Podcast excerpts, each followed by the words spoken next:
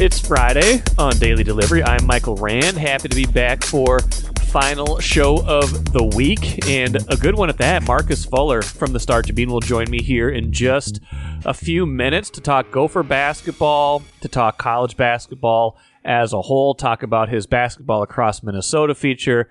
Lots of interesting stuff with the Gophers right now, looking to be an interesting team this year and uh, Marcus and I'll get into all sorts of stuff with uh, with that team and college basketball recruiting, things of that nature. So stick around definitely for that.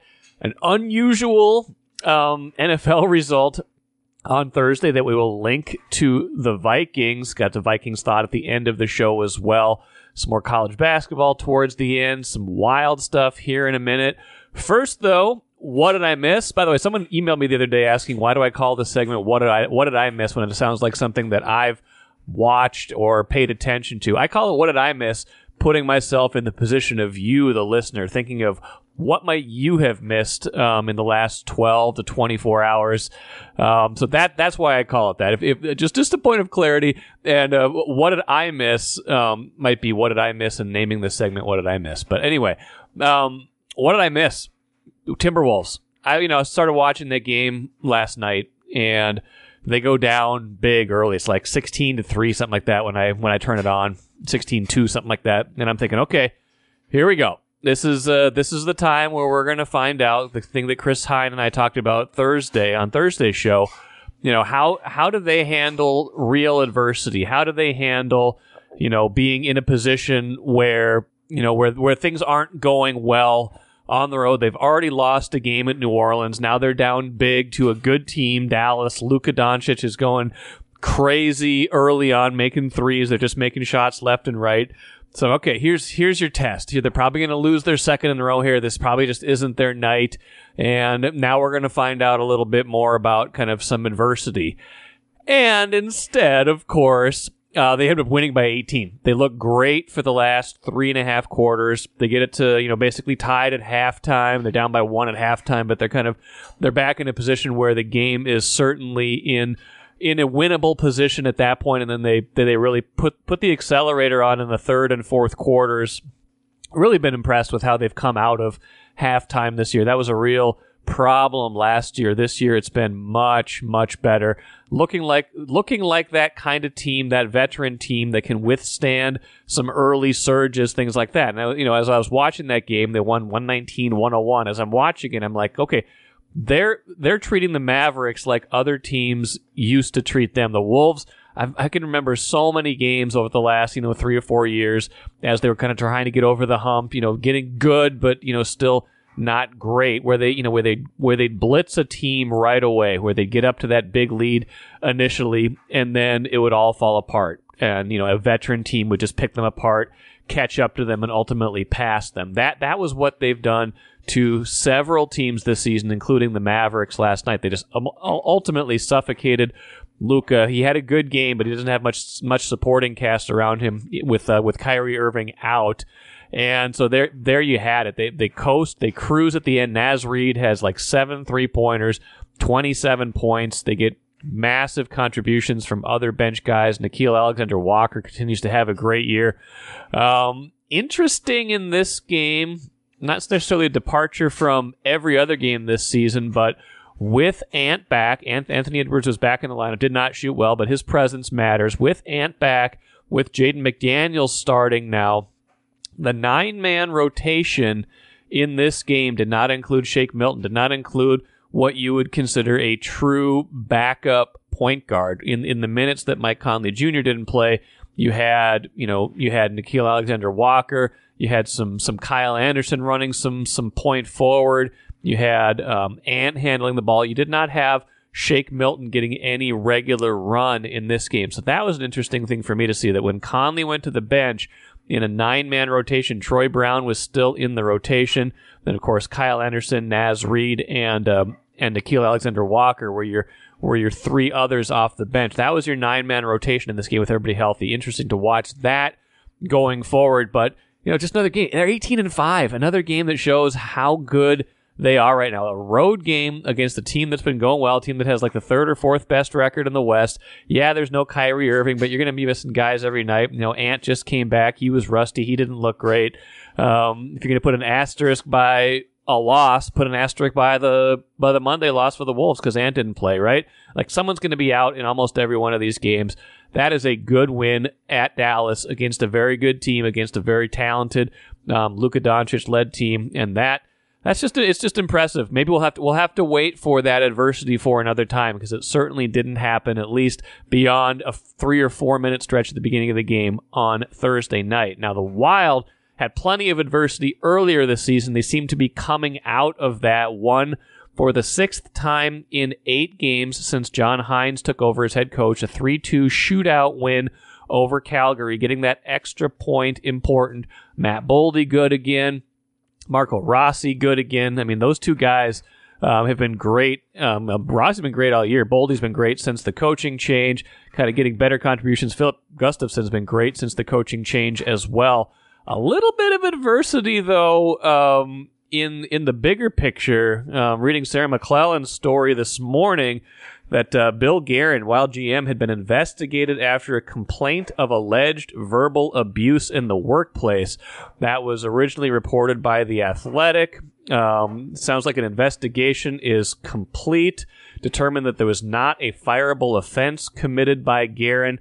The Wild issued a statement to the Star Tribune that said the Wild takes its code of conduct seriously. We recently concluded two separate incidents into alleged violations of that code of conduct and have taken appropriate steps to address the matters raised to our attention. The club will not comment further. Now, Guerin was at the game Thursday night, according to Sarah's story. So, interesting to watch that there. I don't know exactly what that all entailed. But uh, that's a little bit of a, a little bit of a sideshow that they probably don't need right now, don't want right now. But interesting to see if that becomes anything else down the road. It sounds like this, you know, this particular incident has been wrapped, but wondering if anything else will come down the road. So a little bit of adversity for the Wild. See if they can kind of uh, see how that impacts their season. But a good win for them again, and six out of eight since the coaching change. Grand Casino would like to take a moment and salute the true football fan. The passion, the hope, the anticipation, that incomparable feeling of winning. Grand Casino would also like to take a moment to remind you that you can find all that anticipation, thrill, and winning at Grand Casino. Grand Casino, let your story begin. It's always a good time to talk college basketball. Nobody else I would rather do that with uh, than Marcus Fuller from the Star Tribune. Marcus, how you it doing? Better not be Ran. I mean, come on now. who else would I talk with? We're, we're who else would I talk here? Yeah. Who else would I? Who else would I talk college hoops with other than you? Especially if we're talking at the Star Tribune. Um, you've got a lockdown on all things Gophers, all things college basketball, and the team you're covering is is kind of interesting right now. I think they're a little bit. They're better than they were um, they've had some some pretty standout performances. They're dealing with some some absences. They had a good win against Nebraska. Maybe kind of give me a, a lay of the land of, of the program right now. Yeah, sometimes it's it's hard for me to remember the last time we talked. I want to you know have to talk about the whole season. I'm pretty no. sure we talked since then, but yeah. You know, I mean, we'll, we'll just go right off the bat and talk about the record-setting night that Elijah Hawkins had. First of all, you know, this is a, a transfer from Howard that, you know, going into the season, you know, he was going to change the help the Gophers change the way they play, their style of play. They wanted to speed up the tempo, uh, play a fast-paced style, and he was a perfect he was a perfect player for that. I mean, um, you know, and so coming into the season, you know, he was their starting point guard. He had some uh, uh turnover troubles early on. He led the Big Ten in turnovers with almost four a game. And you know, so going into Big Ten play, you know, they really needed him to figure out how to become a you know better just making decisions and obviously uh, cutting down on on his uh, mistakes.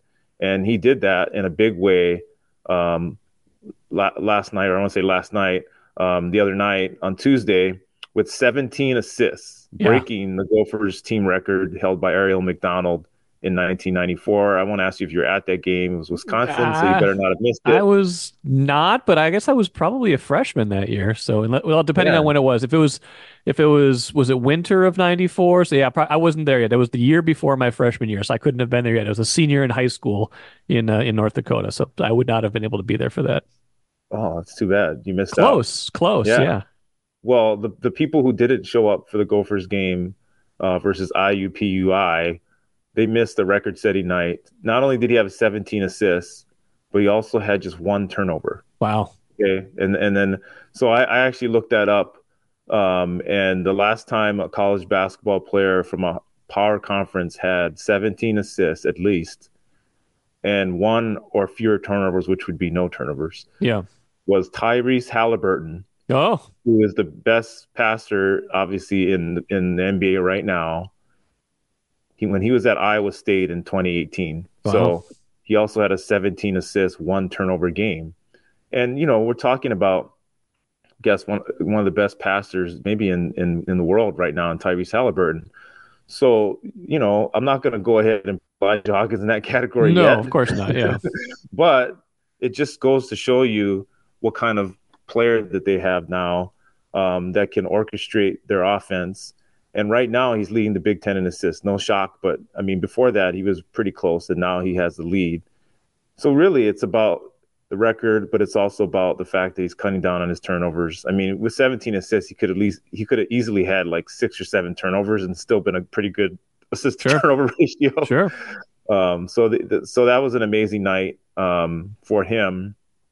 Um, and you know, I mean, I think that we both know that point guards are hard to find uh, especially um, in the portal and, and near the Gophers. And, you know, people are looking for uh, uh, a guy that's going to come in and, and play right away and, and, and, and actually make a difference. And so I think them getting a guy like this really made a difference. Well, I think it more impressive to me even than probably the record-setting night was, I mean, that's his third straight game over, you know, in double digits, and that includes their that includes their win over Nebraska, which, you know, I think, you know, Ben Johnson has said that was, you know, flat out the, the biggest win they've had. And, you know, maybe you look at that and say, ah, is Nebraska really that big of a win? I mean, Nebraska's a decent team this year, but just in terms of their confidence, their ability to win a home game early early in the year and build some of that confidence, be able to draw back on that. But yeah, Hawkins had 12 points, 11 assists in that game. Did have four turnovers, but still um, a, a, good game from him. Like if that that tells me that he's got the ability not just to do it against IUPUI, UEPUI, uh, he can do it against Nebraska too, and some of the other kind of comparable teams in the Big Ten. Yeah, and I, I think that's a good point about Nebraska. So I think Ben Johnson mentioned that as his, I would say his most important win. Yeah. Because of the circumstances surrounding it. Like yep going into that game, they um, they obviously had a lot of momentum. The way Dawson Garcia was playing, had 36 points versus Ohio State, 28 in the second half. No Big Ten player had as that many points in a game this year, even Zach Edey. He injures his ankle, okay, in the first half. Yep. And you know he tries to go out there and he and he's he's basically done for the night. You know, he tries to go out there second half, but he just couldn't do it. They were down 17 points in the first half, 15 in the at halftime. No Garcia, who just come off his best game uh, any Big Ten player had. Yeah. What are they going to do? Right. And Elijah Hawkins is a huge part of that. Josh Joseph had an amazing second half. He's been playing unbelievable lately. But in the second half of that game, you mentioned the four turnovers, but in the second half, Elijah Hawkins had eight of his 11 assists yeah. and just one turnover. Yeah.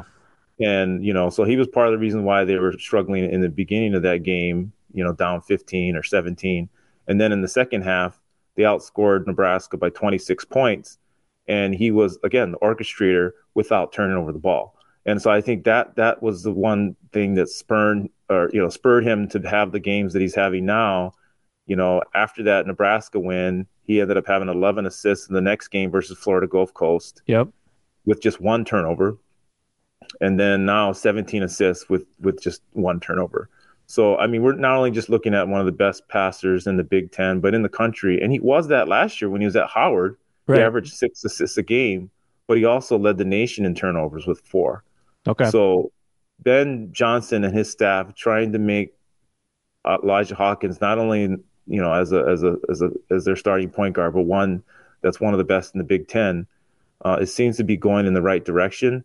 Um, but again, like you mentioned, the Nebraska game was important uh, because it was a Big Ten opponent, and um, you know they have one coming up um, in January.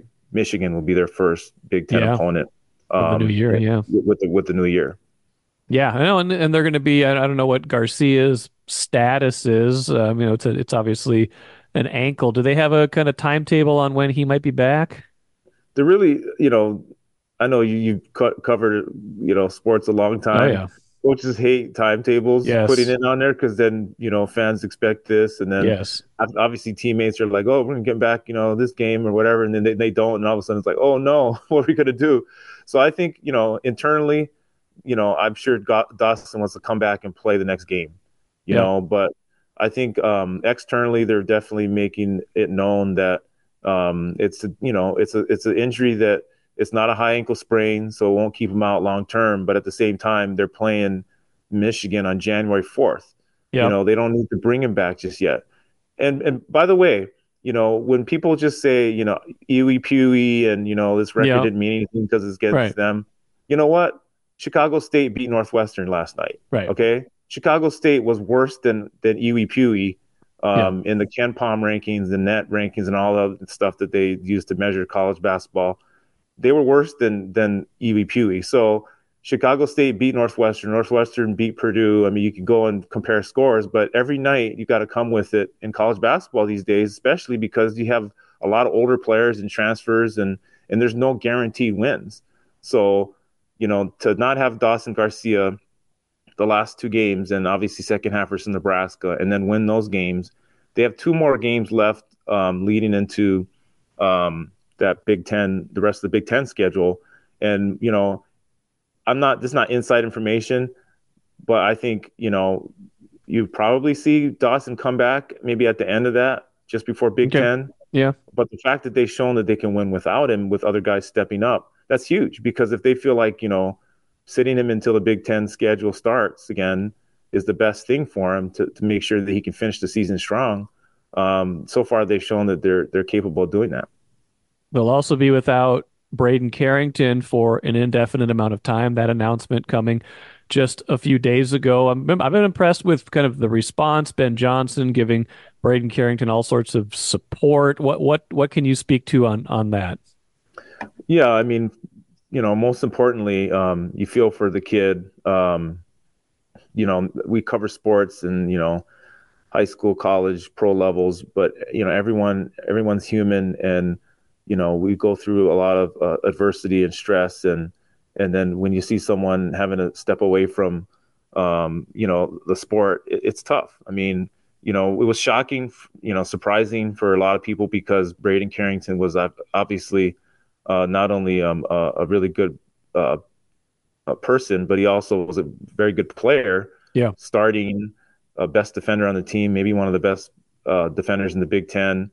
Um, he was playing his best basketball and really seemed to be enjoying uh, his team and and everything. And so, but some, you know, a lot of times you don't know what's going on uh, behind the scenes w- with with his life and and school. A lot of pressure. You know, Ben Johnson mentioned after the game about the pressures of being a college athlete you know, with academics, and obviously he's a starter, and you know, there's a lot of responsibility there and things like that. So, I think that there's taking their time. It's an indefinite leave of absence, is what they're calling it. You yep. know, Braeden Carrington did announce on social media that he was taking time for to to for himself. You know, yep. um, so you know, and and the, and the Park Center is having a, a Braeden Carrington appreciation night, which you know I um I, I, certainly understand, you know, to show support for a player that was there and won the state championship and won Mr. Basketball.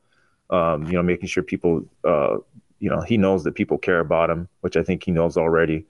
Um, I'm not sure when he'll return, um, but I think that they expect him to uh, at some point and uh, you know he's going to be a, a, very important piece when he does return hopefully in the right state of mind and, and mentally and everything that that he, he can help them um, in the big ten i mean he's one of the best defenders out there um, very very instrumental in their win versus nebraska he held uh, to- keisei tominaga to four points and no field goals in that game and and, and wow. tominaga Um, he scored 20 versus Creighton. Last year, he had six 20 point games in his last nine games. Hmm. I mean, he's he's clearly he was an All Big Ten preseason player coming in, and and he's a very good shooter. And to to limit him to that, and he's done that to other players this season. He's a very important part of the team. Given what we've seen so far of this team, I got a couple other things for you after this. But given what we've seen, I mean, what what are we? Are they? Are they about what we thought they would be? Kind of more talented, better, but we still don't quite know what they are yet. Do you think they're better than you thought they'd be? Where, where do you where do you put them at this point in the season?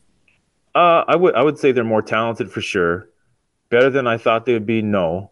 Okay. Um, I expected them to. I mean, especially the way they started versus Missouri. You know, up twenty points. Yeah. I expected them to win that game, so they did not. Right. I expected them to compete much better versus San Francisco. Maybe even have a chance to win. They did not. Right. Um, they they were down 22 versus Ohio State. You know, I did not expect them to be down 22 versus Ohio State. Okay. And they came back from that one and they almost won. So that those are good signs, you know, like I mean not the Missouri and the San Francisco loss, but I would say the Ohio State ever since Ohio State coming back from that deficit. Yep. They're a little bit below the expectations that I had just in the fact that they have they they for the whole season so far they haven't been able to put like a whole game together um, consistently. They've done that recently um, against you know maybe softer competition, but they still haven't put a whole game together against a really good team, and so I'm still waiting for that. That being said, the talent is there, the depth is there, and that's why they they they were able to beat. You know, yes, it's it's IUPUI, but they they they handled that game, you know, pretty easily without Garcia, without Braeden Carrington, two starters, and you know, there's a lot of guys playing well right now. I mean, Josh Ola-Joseph, you know, it's, it's he, the way he's playing, it kind of got lost with the record that Hawkins yeah. set. I mean, he started off that game six for six, six from the field, and he had 14 of their first 21 points. You know, this is a player who, you know, his senior year of high school, he started zero games because he was at a really good prep school in Arizona. And coming into the uh, fresh freshman year, he was the, the least heralded player in that class behind Braeden Carrington, who was Mr. Basketball, and Pharrel Payne, who was the best prospect in that class. And you know, everybody knows how good Pharrel, uh, his potential is, and he's been banged up this year, and he hasn't uh, completely, um, you know, been able to make the impact that he's capable sure. of. But you know, so but Joshua Joel, Old Joseph, it, right now is has been the most productive player in that class, where he was just he was kind of an afterthought because he had left Minnesota. He was an Osseo kid, and people forgot about him. So right he's playing the best basketball on the team right now. Uh, he's led them. He led them in scoring two games, and then last game they sat him because they were up thirty. But he, you know, after he had 14 of their first 21, they're like, "All right, Josh, we're good. We're yeah. good. You know, let's right. have some other guys play." Um, and then obviously we know what Hawkins is doing. Cam Christie has scored in double figures in four of the last five games, and he led them with 20 in the last game. He's he's actually the leading scorer of all freshmen in the Big Ten. Huh and averaging nearly 12 a game. So that's why you have these pieces there when they all come back together, when Garcia is healthy, and if Car- Carrington comes back um, sooner than later. I'd like to see what that team does in the Big Ten. I'd like to see what they can do for a full game. And then I'll probably make a, a better um, evaluation about them. But I would say they're probably just a little bit below expectation that I had right now. Um, but their style of play is definitely a surprise. I did not expect yeah. them to play this fast and and and this this style. And um, they, they're you know even when they lose, even when they're turning over the ball, sometimes a lot in games, they're still fun to watch. Which yeah. is you know that's kind of what it's all about. You know. I'm glad you brought up Cam Christie because it kind of segues into what I want to talk about. You talk about next with you. We were kind of talking about this before we started, but just like recruiting, the the way that recruiting is changing in college sports. We are talking about Gopher football and some of those high profile Gopher football player uh, recruits decommitting, getting looks at big time schools elsewhere. You have the, the kid going to USC now. We, they might lose another one to Ohio State here before signing day and not too long, depending on when that happens. Um, you, know, you had the whole saga last year with the Gophers. I mean, Christie signed; he was a huge recruit for them. But the whole Dennis Evans thing, Dennis Evans, by the way, not having much of an impact so far this year, but we'll, we'll give him a chance uh, out, out in Louisville. But just the just the nature of recruiting has has changed so much, and like you you would kind of muse like what would happen if a big time basketball recruit. You know, basketball is a, a, sport where one player can really transform a program more Definitely. than just football. Yeah. But like if, if someone from Minnesota had committed to the Gophers and then decommitted and gone somewhere else, like what would that be like? Yeah, I mean, I, I mean, the sky would be falling way more than it did with Dennis Evans. I tell you that. Yes you know, I mean, Dennis Evans was a five star center, seven yeah. footer. I mean, there's a lot that, that, you just looked at his measurables and you're like, holy smokes, you know, Sky, Sky doesn't gonna... have Sky doesn't have far to fall to hit him. He's pretty tall. Yeah, exactly. But you know, we're taught. Let's just let's just just be hypothetical here. You know, let's let's just go back to Chet Holmgren, Jalen Suggs, yeah. you know, players like that recently. That you know, I mean, Sam Mitchell just you know was talking recently about I could have got you know Chet Holmgren if I was the coach of the Gophers you know, let's just say that you know, uh, I said Richard Pitino. No, ben, that was Ben's first year. So Ben's first year here. Let's say he he got as soon as he got on campus, Chet Holmgren got committed. Yeah, you know, and then all of a sudden, Chet Holmgren decommitted right before signing day. Yeah, and went to Gonzaga. I mean, something. Yeah, that that would. I mean, that would be the start of Ben's career, and right. then you know, all of a sudden, the end of it. Before I'm, I'm, I'm kidding, but I know, know like, I get you. Yeah, in, in the fans' eyes, you know, that would be really, really harsh to start off like that. And so that never happened. It's hypothetical, but you know, we're seeing now with football that you know you can make really good evaluations with kids. So let's be honest. And our and Randy Johnson, our football writer, we were talking about this earlier. Yeah.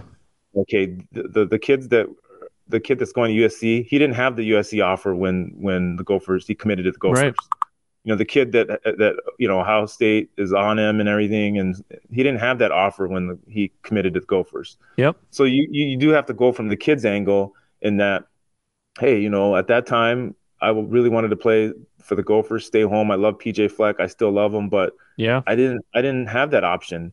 Would I've done that if I had that option then? You know, so there's that and then that from since the beginning of time there's always been coaches who still recruit kids when they're committed to other schools. Of course i'm sure the gophers do it too. Of course. You know? Yeah. So but the question you asked in the beginning is how harsh would it be for if this happened to the gophers?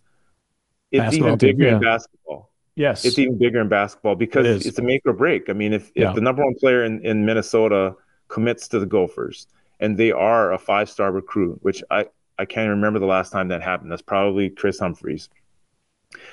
Kris Humphries did the opposite. He he was committed to Duke and then he came here. Right. You know, I would say that that that would be really hard to overcome as a program until you get on the court with the players that are actually there and then you win.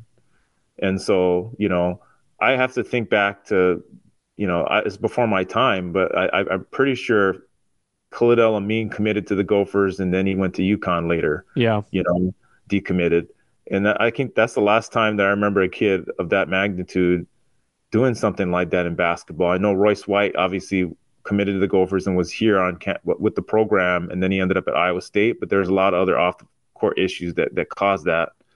Um, it just doesn't happen in basketball. And the scary thing is, you know, will it will it happen in basketball? Is this the is this the start of something yeah. that not just for Minnesota, but teams like Minnesota, where you do such a good job recruiting a kid yep. that maybe is just a five star kid that wants to stay home, or he's he's undervalued, and at the time he didn't have a lot of offers. And yeah. Then he, and then when when before signing day, he's like, oh man, you know this team wants me and that team wants me. Um, so this could be some. This will be something that that that yes, basketball coaches like Dawn Plitzuweit and Ben Johnson will face at some point here. They'll face the situation where they're ha- they're ha- they'll have a kid locally that they commit, and and then what right before signing day they're they're having to convince him not to go elsewhere. And by the way, that did happen a little bit with Isaac Asuma, who yeah. is signed with the Gophers. I mean, right before he signed, okay. I mean, he had he had this summer he had a really good summer Yep. Really good summer at the end of the summer. And he had some big time offers that came to him um, after he had committed to the Gophers and before he signed, and he decided to stay home. Wow. So it, it, it, there's a little bit about the kid too. I'm not saying it was Ohio State worthy in, in basketball. That would be yeah. like what Kentucky or Kansas or something. Sure. Um, but I, I do say I do think that it, it comes down to um, the, the the where the program is, the coach that the, you have a relationship with, and also the team that, that the new team that's offering you. Well, and now it's not just the prestige of the other program too; it's NIL money. Like if some team can come in and offer you a lot more you know NIL in some cases, then then that incentivizes things in ways that we just didn't have to deal with five, ten years ago, even. So it's it's a it's a whole new world, Marcus. Um, hey, before you before you go, um, we started you started the basketball across Minnesota feature again, very popular. Um, so is this the third year of it? I can't remember. Is that third third year? Yeah, it's year three, and I, I just couldn't be more um, appreciative of our editors, Joe Christensen, Chris Carr, for allowing me to, you know, step away from the Gophers a little bit and, and do this column. You know, Chip does an awesome job with uh, FAM football yep. across Minnesota. I yep. mean, he's the one that came up with that idea initially, and then, you know, because I love basketball so much, I was happy to do it during the basketball season. And uh, my latest column uh, is about Ayoka she goes by Yoki. Yeah. her, her, nickname Lee from Byron. You know, yep. she came out of Byron. You know, she was a really good high school player, but wasn't offered by the Gophers. And she went to Kansas State injured. She was she she had a knee injury, and then all of a sudden, when she came back from that, she turned into one of the best players in the country. Had 61 points and state record in a game two years ago. Yeah, I remember that. And right after right after that season, she tore her ACL Oof. and she was out for the year again. And I talked to her recently about coming back from that injury and leading K State back to prominence. Um, they're number 12 in the country right now, and they actually beat Iowa and Caitlin Clark earlier in the year, and they and she outplayed Caitlin Clark.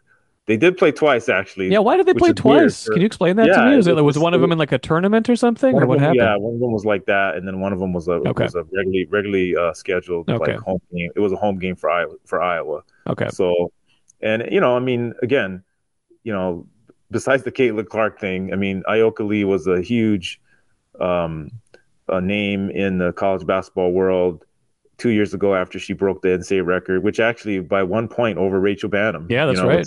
Crazy. Two Minnesota uh, players that that that are NCAA record holders. One uh, currently now, and and you know she has a brother that plays for St. Thomas and a Johnny, and so she when she was sitting out last year, she really wanted to help him. Um, not only understand how you know how to go into college and and be make an impact, but also show him that she could you could bounce back from adversity if adversity hits. So yeah, you know, she's been a good role model for her brother and then for other players. Um, and I, I just I'm glad to see her uh, playing well this year for K State. For sure. Well, we look forward to reading many more of those in the next couple of months as the season really swing really swings into full force. I feel like college basketball once we get past the past the new year into you know kind of the the meat of the the conference seasons, and we'll we'll see we'll see how the Gophers do this year. It's you know I'm I'm more I'm more interested in them. I'm more intrigued. I've liked some of the things that we've we've seen so far, and, and I'll be curious to see kind of what they look like if and when they are at, at full strength against some of these uh, kind of some of these comparable teams. I'm not expecting them to be top four, but can they be top eight? Can they be top nine or ten? That that's what I want to know. Yeah, it should be fun. I mean, there's certainly a chance. All right. Thanks, Marcus. Appreciate it as always. Take care. Yep. Thank you. Good stuff from Marcus. Feel a little bad we didn't talk any St. Thomas basketball, so let's do it right here. Um, 84-79 loss at number seven Marquette on Thursday for the St. Thomas men's basketball team. That is a very good showing, even if they ultimately came up short. They were within a point in the last few minutes of that game, put a real scare into what has been one of the best teams in college basketball this season. So another kind of step along the way for St. Thomas in their journey from Division 3 to Division 1. This is still just their third season in Division 1 men's basketball Division 1 sports across the board. And, you know, like I said, they didn't win the game, but to, to get that kind of result on the road against a top 10 team, that is an impressive performance. So I'm going to have to get over there a little bit more, go check out a game one of these days, see what's going on over there, because they're, they're building something over there. Um, you know, Patrick Reusse, a lot of us would love to see St. Thomas play the Gophers in men's basketball at some point here, maybe a couple years down the road. That would become a fun rivalry, I would have to imagine, in a lot of different sports, especially basketball, men's and women's. But for now, St. Thomas definitely building something over there. Let us finish with the cooler. Emailer Nicholas made me laugh this morning. Subject line was Raiders offensive stat. They've averaged 31.5 points per game over a four day stretch, Sunday to Thursday. that was perfect. Zero points for the Raiders, of course, in that 3 0 loss to the Vikings on Sunday. I'll circle back on that in a minute. 63 points for the Raiders in a Thursday night football win over the much embattled Chargers head coach Brandon Staley. I don't know how he survives this season, especially after that kind of result. Um, but yeah, 63 points for the Raiders after being shut out by the Vikings just four days previous. That is quite the uh, stat. Another another reader of mine, another listener of mine, Brent says, "Hey, with all the points the Raiders are scoring, maybe the Vikings' defensive effort holding them to zero was better than they got credit for." I thought we gave them plenty of credit in that game already, but it's a good point. When the Raiders can hang 63, I don't care if it's a team that's kind of packed it in, a team that is kind of going nowhere and is having a disappointing season. If you can hang 63, you've got something going to hold the team that's capable of scoring 63 to zero. That is quite the disparity, I would say. And, and yeah, is another reason to feel confident about the Brian Flores defense. Now, interesting side note, of course, in that 3 0 game, Josh Dobbs was pulled. Nick Mullens took over. On Tuesday, Mullens was named the starter for Saturday's game, tomorrow's game, as it were, against um, against Cincinnati. Dobbs will be the number three quarterback in this game. I thought that was pretty interesting. We found out Thursday that Jaren Hall will serve as the backup quarterback in this game. All three quarterbacks will be active, but Dobbs will be serving as the emergency, essentially emergency quarterback. Hall designated the number two quarterback. O'Connell explaining he wants to give Hall some more kind of reps this week as if he was the starter, kind of getting getting him more into the mix, into that kind of for his development. So I don't know if we've seen the last twist and turn in the Vikings quarterback uh, quarterback uh, scramble this season. Mullens will become their fourth different starter when he takes the field uh, in tomorrow's game. Fourth different starter this season. That's never happened in Vikings history. So we will see what they have in store for us the rest of the year. But we know for sure what the pecking order is for Saturday. It goes Mullens, Hall, and Dobbs after Dobbs played almost all of the previous four and a half to five games. So the carousel is still turning, folks. We'll see where it lands uh, after this week. And that'll do it for me this week. Full slate of shows coming up next week, but from a programming standpoint, should note that the week between Christmas and New Year's, there'll only be one show. it'll come out late in the week, kind of a best of the year, top 10 stories of the year kind of show. Working on that right now, but taking some time off between Christmas and New Year's for the holidays. So plan accordingly. I don't know if you're going to have to plan much accordingly, but be, be a great time to catch up on any shows you've missed and catch up, of course, on just some quality time with your family, friends, loved ones, etc. But next week, full slate of shows, some good stuff coming up, of course, with Reusse on Monday and beyond. Until then, I am Michael Rand. Enjoy the weekend. Back at it again on Monday.